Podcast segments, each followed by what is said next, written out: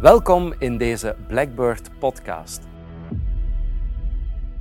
Ik ben Andy Komans, spreker voor het Sell Your Baby seminar en in deze podcast ga ik telkens in gesprek met een ondernemer over zijn toekomst en zijn exitstrategie.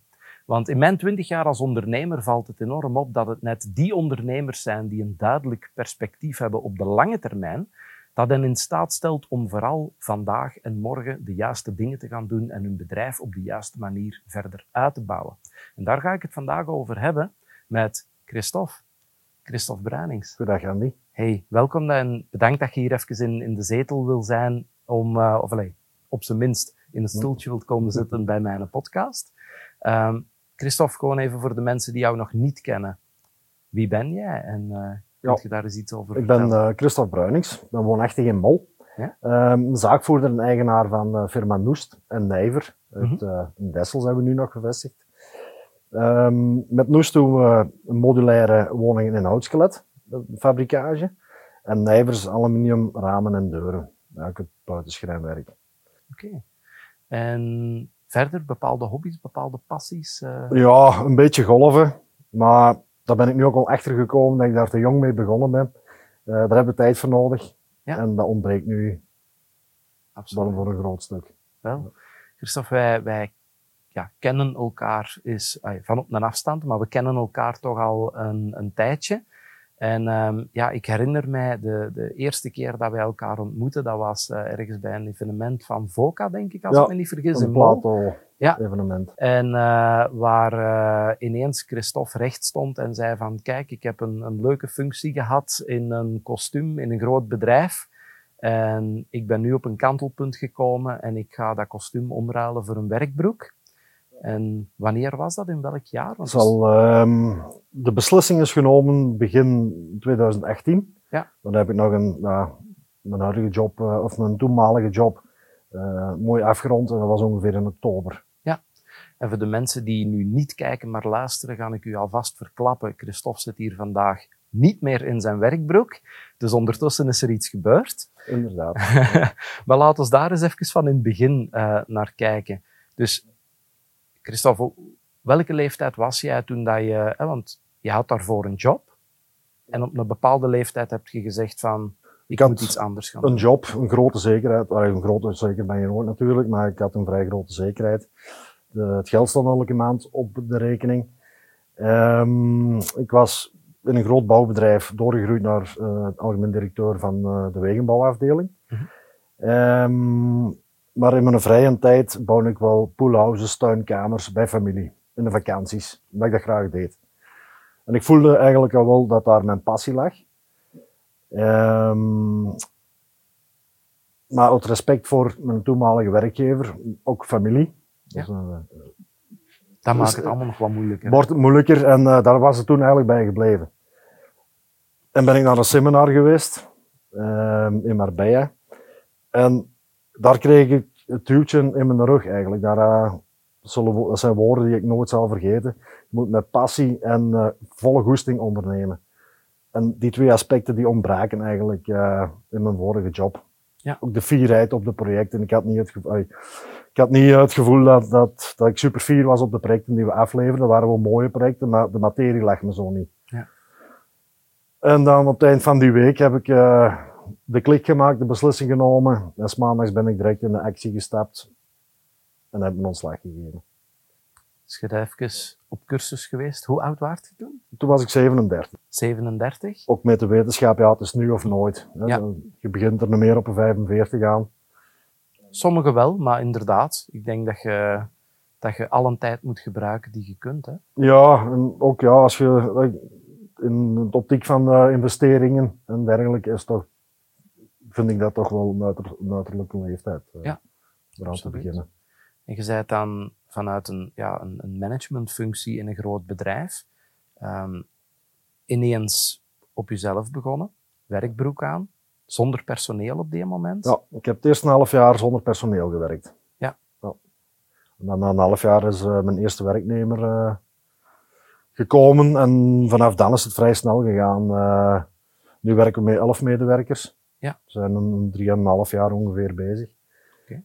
Um, ik zou nog kunnen, kunnen uitbreiden. Momenteel, maar we zitten nog uh, een maand op uh, onze locatie waar we nu zitten. Daar hebben we echt de limiet bereikt. Uh. Ik hoorde u daar straks, we zitten nog in Dessel. Ja, klopt. Dus daar zijn al andere plannen? Of? Onze verhuis is gepland naar Lommel. Daar ja. zijn we een nieuw complex aan het zetten. Ja. waar we onze modulaire woningen binnen kunnen maken en afwerken. We kunnen ze ook twee hoogstapelen met rolbruggen. echt gebouwd op maat van, van Noest.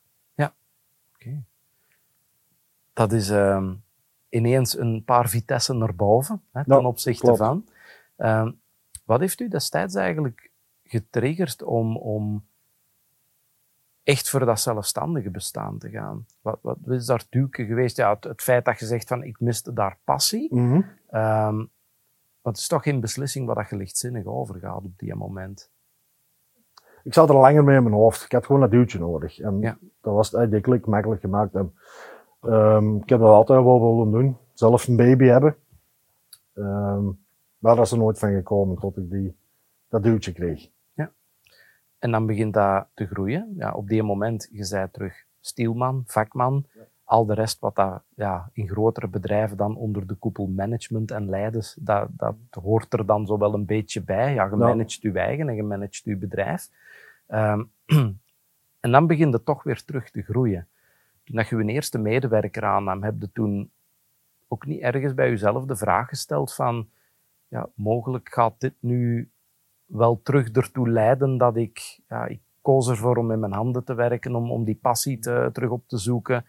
want ik denk het grootste verschil, als ik dat even mag benoemen, zoals dat voor mij dan aanvoelt, is, je zegt van oké, ik had daar in die wegenbouw niet diezelfde, datzelfde eergevoel bij.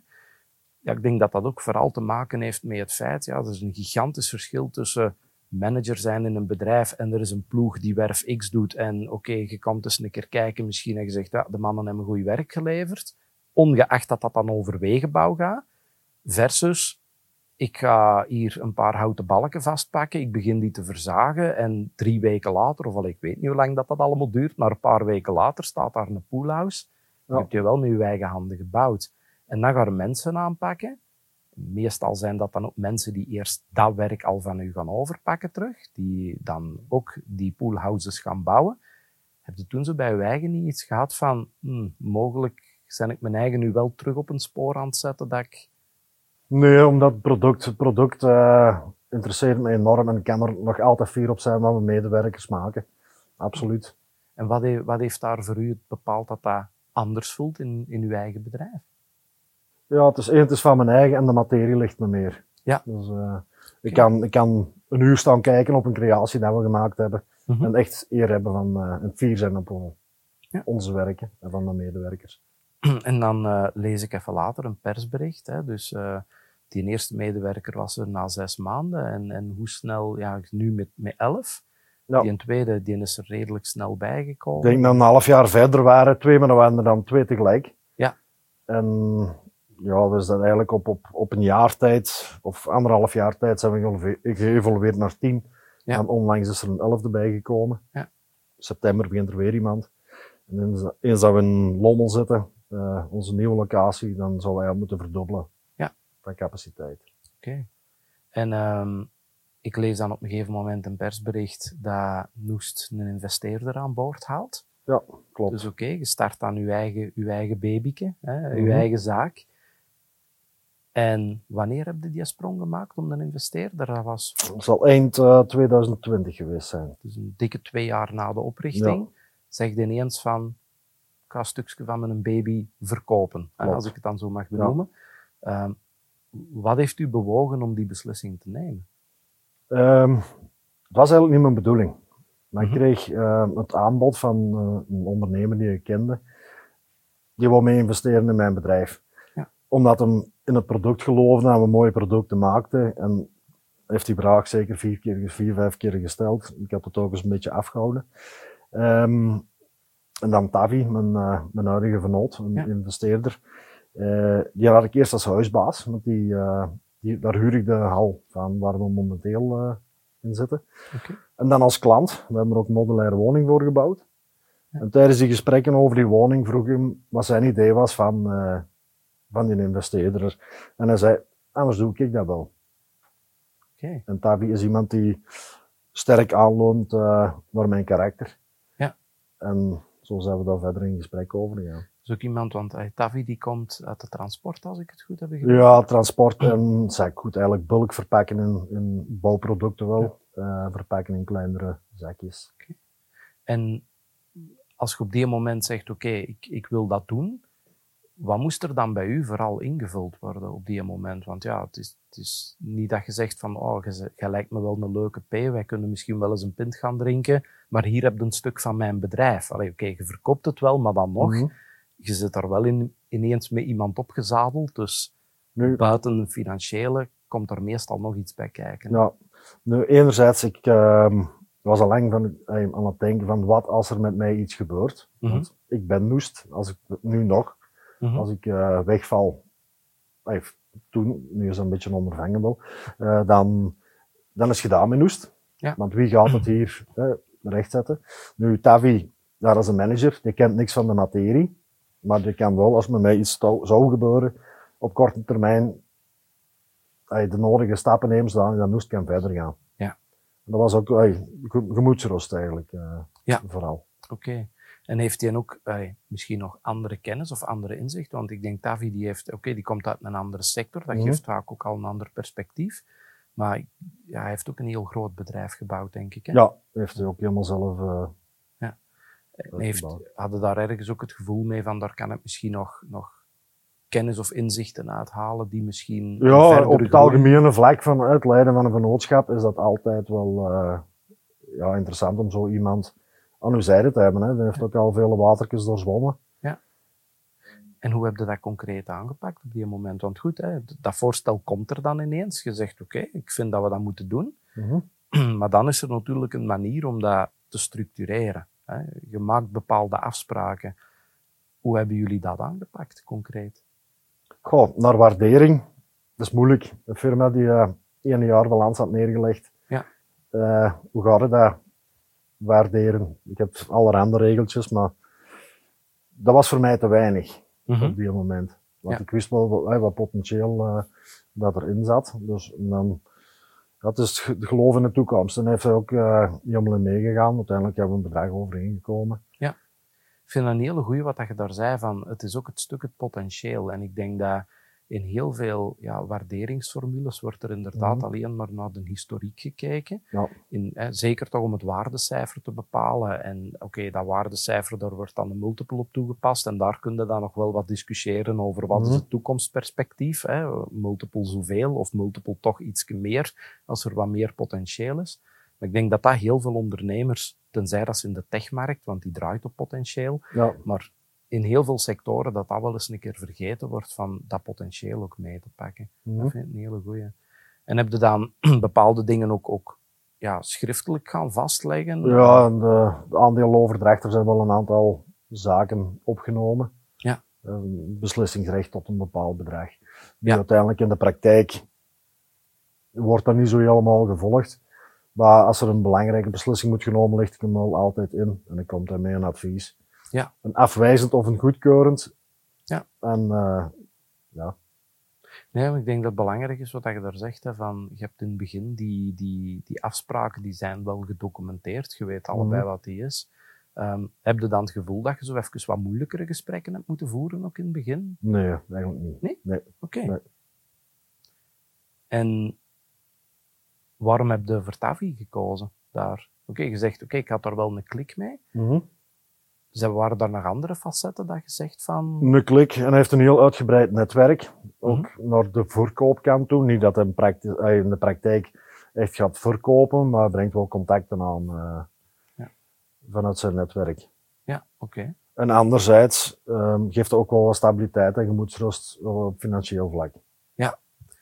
Niet dat dat nu al nodig geweest is of zo, maar toch met de commerciële of de moeilijke tijden die er gaan aankomen, ongetwijfeld, geeft dat toch wel wat gemoedsrust.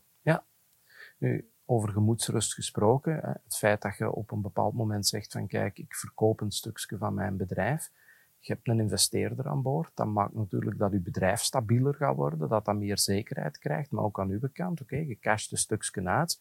Ehm, was dat op die moment ook voor u ja, een belangrijke? Dat klinkt zo financieel georiënteerd misschien, Mhm. maar toch, ik, ik benoem het eerder vanuit een standpunt van zekerheid. Wa- Was dat op die moment een belangrijke voor u om te zeggen van ik wil toch eerst wat comfort voor mijn eigen ook creëren? Nee, daar totaal niet, nee. nee, Nee. niet.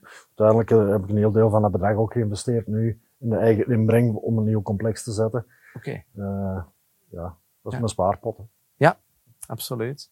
Je hebt de centen eruit gehaald, je hebt ze er terug ingestoken op een andere Ja, manier en je bent ze terug gaan herinvesteren. Ik denk dat dat slim is en dat dat elke ondernemer eigenlijk wat meer zou moeten doen. Hoe bewaakte vandaag, hè, want je zit nu een dikke twee jaar denk ik in die samenwerking, je zei Mhm. van alles aan het doen. Ehm, jullie hebben daarna ook Niver opgericht? Klopt, Samen? ja. Dus eerst is Noester gekomen. En Eerst dan- was Noester en Nijver is er eigenlijk gekomen ehm, omwille van een bottleneck die dat ik bij Noest ervoer, Ja. ervaarde. Ja. Ehm, de modules bleven veel te lang staan, eh, omdat het buitenschrijfwerk ontbrak. Ja. En plaats kost geld. En toen heb ik beslist van, ja, na een paar maanden te overwegen, om het zelf gaan te maken. Ja. Mijn eerste personeelslid, dat was, eh, die heeft 14 jaar ramen gemaakt. Ja. Dus de kennis was er, dus enkel de investering in de machines gebeuren. Ja. En die kost dat veel op zich eh, nog mee. En er hebben mensen met het afgeraden, het zat in mijn hoofd en het, zou, het moest en het zou gebeuren. toch doorgeduwd. Ja, toch doorgeduwd. En zijn er daar dan ook terug? Het- want dat is een aparte vennootschap. Dat is helemaal apart. En toen Ja. had ik ook aan Tavi gevraagd, zeg, doe er mee en anders doe ik het alleen. Ja. Ja. doe altijd mee. En dat was het verhaal. En ze zaten bij notaris. En, en hoe waakt het er nu vandaag en naar de toekomst over met, met Tavi dat je ja, goede afspraken maken, goede vrienden, geschreven afspraken maken, dikwijls de Mhm. beste vrienden, maar goed, je staat in een samenwerking. Ik hoor, hè, Tavi heeft eerder een rol van op afstand. Hè. Ja. Voor grote dingen wordt die wel geraadpleegd. Als jij eens een keer iets hebt dat je denkt van oei, dit, dan zal er ook wel eens een keer Mhm. samengezeten worden. Maar hoe bewaakt eh, die goede samenwerking over de lange termijn? Zijn er bepaalde dingen dat je dan effectief doet? Nee, momenteel niet veel eh, speciaal. Nee. Nee? Nee. Eh, op welke... op welke laat het ook, heel, laat ook heel, heel los. Oké, ja. Hij is, ik denk ook, hij is, hij is fier op hetgeen dat wij doen. Ja? En fier om deel te mogen uitmaken van, eh Hoe dikwijls zien jullie elkaar? oh, we zien elkaar bijna dagelijks.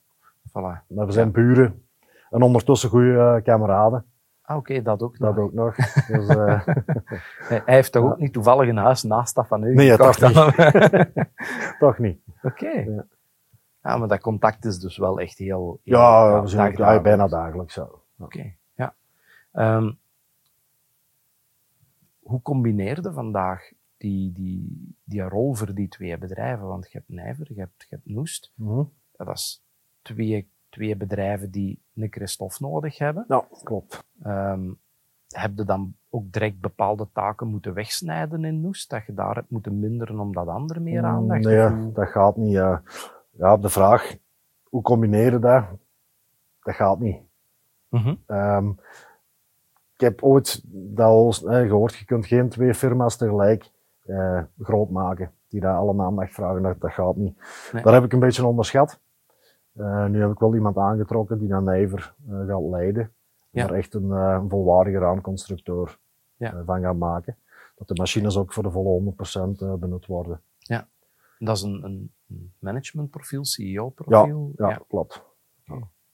En hoeveel mensen zijn ze vandaag bij Nijver? Ja, op de payroll staat er nog niemand. Nee? Die worden nu uitbesteed vanuit Noest. Ja. Maar eens dat dat aan het draaien is, worden er twee mensen ingeschreven bij Nijver voorlopig. En dan Oké. Kan Nijver zijn eigen weg gaan. Oké, Ik vind het leuk om te horen dat je daar direct zegt van oké, er moet eerst die aandacht zijn op dat topniveau van dit moet op de juiste manier uitgebouwd worden en nadien begint je bouwstenen eronder te steken. Ja, het is eigenlijk de omgekeerde richting. Hè. Hoe- Noest heb ik eh, van onderuit beginnen opbouwen en Nijver Ja. is eigenlijk eh, in de omgekeerde richting nu. Ja, maar natuurlijk, je hebt, je hebt het ene bedrijf vanuit een, een, dat het een bottleneck is in het andere bedrijf en je hebt daar de mensen rondlopen. Die, die een CEO of die manager dat je nu in Nijver gaat hebben, eh, stapt die ook mee in het eigenaarschap? Of, of... Voorlopig nog niet, maar er zijn wel eh, via een bonussysteem afspraken om aandelen te kunnen verwerven. Oké, ja. Kun je daar iets meer over vertellen? Hoe dat zoiets in zijn werk gaat, algemeen? Ja, als bepaalde targets gehaald worden, kan er uh, uitbetaald worden in, uh, in aandelen. In aandelen. Ah, Oké. Heb je nog andere passies? Ja, ik heb al gehoord golven. Ehm, maar ik neem aan, je hebt daar net al gezegd, ja, het combineren van twee bedrijven is niet zo'n evidente. Dus uh, je zit daar met, twee bedrijven. Hoe hard werkt Christophe vandaag? Oh, vanmorgen was ik om half zes op kantoor. Ja. Um, ja, meestal tot uh, zeven, zeven, acht uur. Ja. En dat dat is voor mij ook voldoende. Ja. Ik heb in uh, de beginperiode van Noest, toen ik nog meewerkte en uh, fysieke arbeid verrichtte en op kantoor zat, dat waren dan langere dagen, maar ik voel dat dat niet werkt. En dikwijls is ook meer dan tien uur werken, dat loont niet altijd. Je wordt niet meer zo productief, nee, hè? dat voel je zaken en uh, ja. heeft weinig zin. Absoluut. En, en hoe kijkt je daarnaar naar de toekomst toe? Heb je daar een bepaald streefdoel voor je eigen bepaald? Dat je zegt van, ja, ik wil toch wel tegen dat we daar staan. Moet, dat, moet mijn tijd in het bedrijf nog beter gemanaged worden? Ja, ik heb bepaalde doelen gesteld. Ik ga de jaartallen nu niet zeggen. Want, hè, dus, uh, maar het is wel de bedoeling ja, dat dat een, zelf een uh, autonoom bedrijf wordt. Ja. Dat eigenlijk mijn aandacht niet meer nodig heeft. Ay, van op afstand uh, toch. Ja. Niet meer als in je gaat dan ook het management op een bepaald moment loslaten ja. daar? Oké. Okay. Maar daar zijn we nu absoluut nog niet aan toe. Nee, nee, dat zie nee. ik uh, hier binnen tien jaar. Ja, ja ik zoek het graag altijd even op, omdat ja, het is ook een beetje het doel van deze podcast. Is, ik merk dat heel vaak ondernemers gewoon niet bezig zijn met wat er ver voor hun ligt, omdat ze verzuipen in hetgene waar dat ze morgen Mhm. door moeten. Maar, maar ik heb dat ook altijd in mijn eigen carrière zo ervaren, is de moment dat je verder vooruit begint te kijken, beginnen de dingen die vlak voor uw neus worden ineens veel helderder te Mhm. worden. Um, dus het is dat perspectief. Eh, Iemand benoemde het hier uh, nog vandaag, van ja, het feit dat je, dat je weet waar dat je uiteindelijk wilt uitkomen, bepaalt of dat automatisch, of dat je nu de bocht naar links of rechts moet pakken. Ja. En vaak ga je ook al zien, als je duidelijk weet waar je op het einde wilt uitkomen, dat die een bocht naar links of rechts nu vandaag niet zoveel uitmaakt. Je komt daar Mhm. toch. ja, klopt. Dus het is een ander perspectief van Ja. kijken. Hè? Nu, organisa- organisatorisch, uh, op kantoor ben ik stilletjes bezig om daar wat meer structuur in te brengen. Ja. Dus oktober begint er iemand nieuw die de sales en uh, klantbegeleiding gaat doen. Ja, oké. En zo ja, moeten we dat verder uitbouwen. Hè.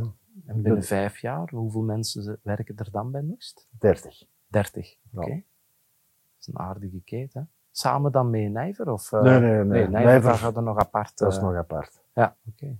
Hoeveel zitten er daar binnen vijf jaar? Hm. Daar heb ik zo nog niet over nagedacht. Nee. Ja, we, we zetten het allemaal op camera nu. Hè? Dus, eh, nee, maar ik, ik, ik, ik denk ook wel als ik naar de snelheid kijk waarmee dat je in je eerste vier jaar bewegingen hebt gedaan en, en stappen Mhm. hebt gezet, ja, dan denk ik ook wel dat dat gaat lukken. Ja, kijk, ik, heb het, ja, ik had een vijf jaar doel gesteld toen ik startte bij Noest, maar dat was na anderhalf jaar was dat al totaal uh, achterhaald. Ja. Um, ja, een plan is er om gewijzigd te worden. Hè. Ja. Het kan goed zijn dat er meer zijn, maar die strategische oefening Ja. op, opnieuw naar Opnieuw. de tekentafel. ja, Ja. super. En, en heeft Christophe vandaag nog tijd om andere dingen? Ja, ik hoor u zeggen golven, maar daar heb je al de conclusie gemaakt, daar ben ik te jong mee gestart, want daar heb je tijd voor nodig. ja, klopt. Ehm, maar zijn er nog andere dingen wat je vandaag graag tijd voor vrijmaakt, buiten het... Voor mijn kinderen. Ja? Ja, vind ik ook wel belangrijk. Hoeveel heb je er? eh, Twee, twee, twee meisjes. Ja. Ja. Nog jong? Mm, 13 en 11 jaar. Dus die beginnen al vrij zelfstandig te zijn wel. Daar wil Ja. ik er nu toch ook wel voor zijn tegen dat ze er meer thuis willen zijn. Absoluut. Ik denk, eh, iemand heeft me dat eens een keer gezegd, als je kinderen hebt, je hebt, je hebt maar 18 zomers. Ja, klopt. Ehm, Ik heb al een aantal voorbeelden gezien die daar continu werken. ja. En uh, ja, dat zie, ik, dat zie ik mij toch niet, uh, niet doen. Nee, nee. Ik denk dat je die balans heel goed moet bewaken, want Ja. dat is ook tijd dat je niet meer terugkrijgt. Krijg je er meer terug. Dus uh, nee, en achteraf, het is altijd een prijs die je betaalt. Nou, Dus uh, nee, en alleen de kindjes vandaag. Uh, verder geen. geen... nee, Oké. Okay.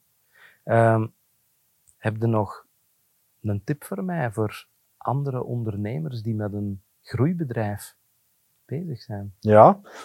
Ik had gisteren al een notitie gemaakt en ik zat uh, daarnet in de podcast nummer 5 te beluisteren. En die zei exact hetzelfde wat ik zei. ik dacht, ah, nu moet ik dat nog eens gaan zeggen. Maar het was echt zo, uh, ik vind, ja, je moet de medewerkers vertrouwen geven. Ja. Dat vind ik heel belangrijk om een autonoom firma te krijgen, of bedrijf te krijgen. Um, dat, ah dat vind ik, dat is bij mij nummer één. Dat is een woord dat makkelijk wordt gezegd natuurlijk, hè, maar als ik nu, nou, nu zou vragen, dat vertrouwen, hè, je moet dat vertrouwen geven aan mensen. Mhm. Ja, dat vertrouwen gaat ook wel eens een keer misbruikt worden, uiteraard. Je moet ervan uitgaan dat dat, zo, dat dat gaat gebeuren en dat kan er niet tegenvallen. Nee. Maar wat doe jij dan bijvoorbeeld concreet om te zeggen, ah wel, zo ga ik daar nu mee aan de slag ben Noest? Om dat vertrouwen aan mensen te geven en te zorgen dat dat engagement dat die nemen in het bedrijf, dat dat meer wordt dan zomaar een loon op het einde van de maand en een hoeveelheid uren die daar tegenover staan? Um, ik probeer, ja, ik geef zoveel zelfstandigheid. Mm employer branding, dat is komende. ze worden ja. ook al hard betrokken als er iets verkocht wordt. Dan hebben we een, een nummer dat we in een WhatsApp groep gooien. Binnenkort hebben we luidsprekers in de hal. Dus als we een, uh, een project verkocht hebben, dan gaat dat, dat lied op, uh, dat is het nieuwslied. Uh, Echt? Feed Your Head van Paul Kalkbrenner. Dat is zo gegroeid uh, in de tijd. dus dan gaat dat door de luidsprekerschal en zo ik ze wel betrekken in, uh, in de dagelijkse... Je beseft toch tegen dat jij een sales team in je boord hebt steken van tien verkopers, dan zijn die mannen dat, dat lied zo kotsmoe geworden. Ik hoop dat dat heel de dag gespeeld wordt. heel de dag opnieuw. ja. ja, zalig. Ja, maar zie, ik denk, elk bedrijf moet daar zo'n beetje zijn eigen flavor in vinden. En, en, het mag ook wel eens een keer plezant zijn. Maar dat, ja, dat is sowieso organisch gekomen. En, uh, ja, ik heb trouwens over laatst dat ik ook ons gesprek aan het voorbereiden was. En ik, uh, ik was een beetje aan het graven op uw LinkedIn. Want dat doe ik altijd even mm als ik mensen in de podcast heb. Uh, ons leven heeft ooit nog op een bepaald punt bijna gekruist. Hè? Ik was me daar totaal niet van bewust. Um, maar ja, ook ik, ik um, toen ik twaalf was, zeiden mijn ouders, ga jij maar een stiel leren. Mm En zijn we mij dan naar een bepaalde school gestuurd in Mol. En toevallig uh, zag ik ineens uh, diezelfde school bij u staan. En ik denk dat wij elkaar daar nog bijna gekruist hebben. Ja? Ja. Ah, dat kan. Dus uh, hoe oud zit je nu, Christa? Uh, van 82. Van 82, ik ben van 83. Ah ja, dan, dus, zal, dan zal jij daar ook wel... Dan heb jij één jaar hoger gezeten ja. als ik daar. Zie hoe een kleine wereld dat dat toch kan zijn. ja. en hier zitten we allebei aan het ondernemen. ja, super. Christophe, merci om, uh, om, om uw verhaal ook te willen delen in deze podcast. Um, ik, ik vind het vooral heel interessant om te zien dat je als, als ja, oké, okay, je, je, hebt een achtergrond mee, je hebt, je hebt een groot bedrijf van binnenuit gezien, daar heb je ongetwijfeld dingen uit meegepakt. Wel, misschien wil ik die vraag toch nog wel gesteld hebben voordat ik helemaal in mijn outro ga. Was, wat is zo het belangrijkste ding dat je in een groot bedrijf hebt gezien, dat je zegt nu van, ah wel, dat heb ik ook onmiddellijk kunnen toepassen in een klein bedrijf. Of daar was ik blij van dat ik dat al wist toen ik aan mijn ja. nieuw bedrijf begon. Eigenlijk uh, de financiële rapportage. Ja dat werd, ja, was belangrijk dat daar maandelijks een correcte rapportage werd uh, afgeleverd. Uh, dat heb ik ook in het begin mijn eigen zelf opgelegd. Um, en een degelijk ERP-pakket. Ik had een ERP-pakket voor dat grote aannemers in België hebben, toen ik nog op een eentje werkte.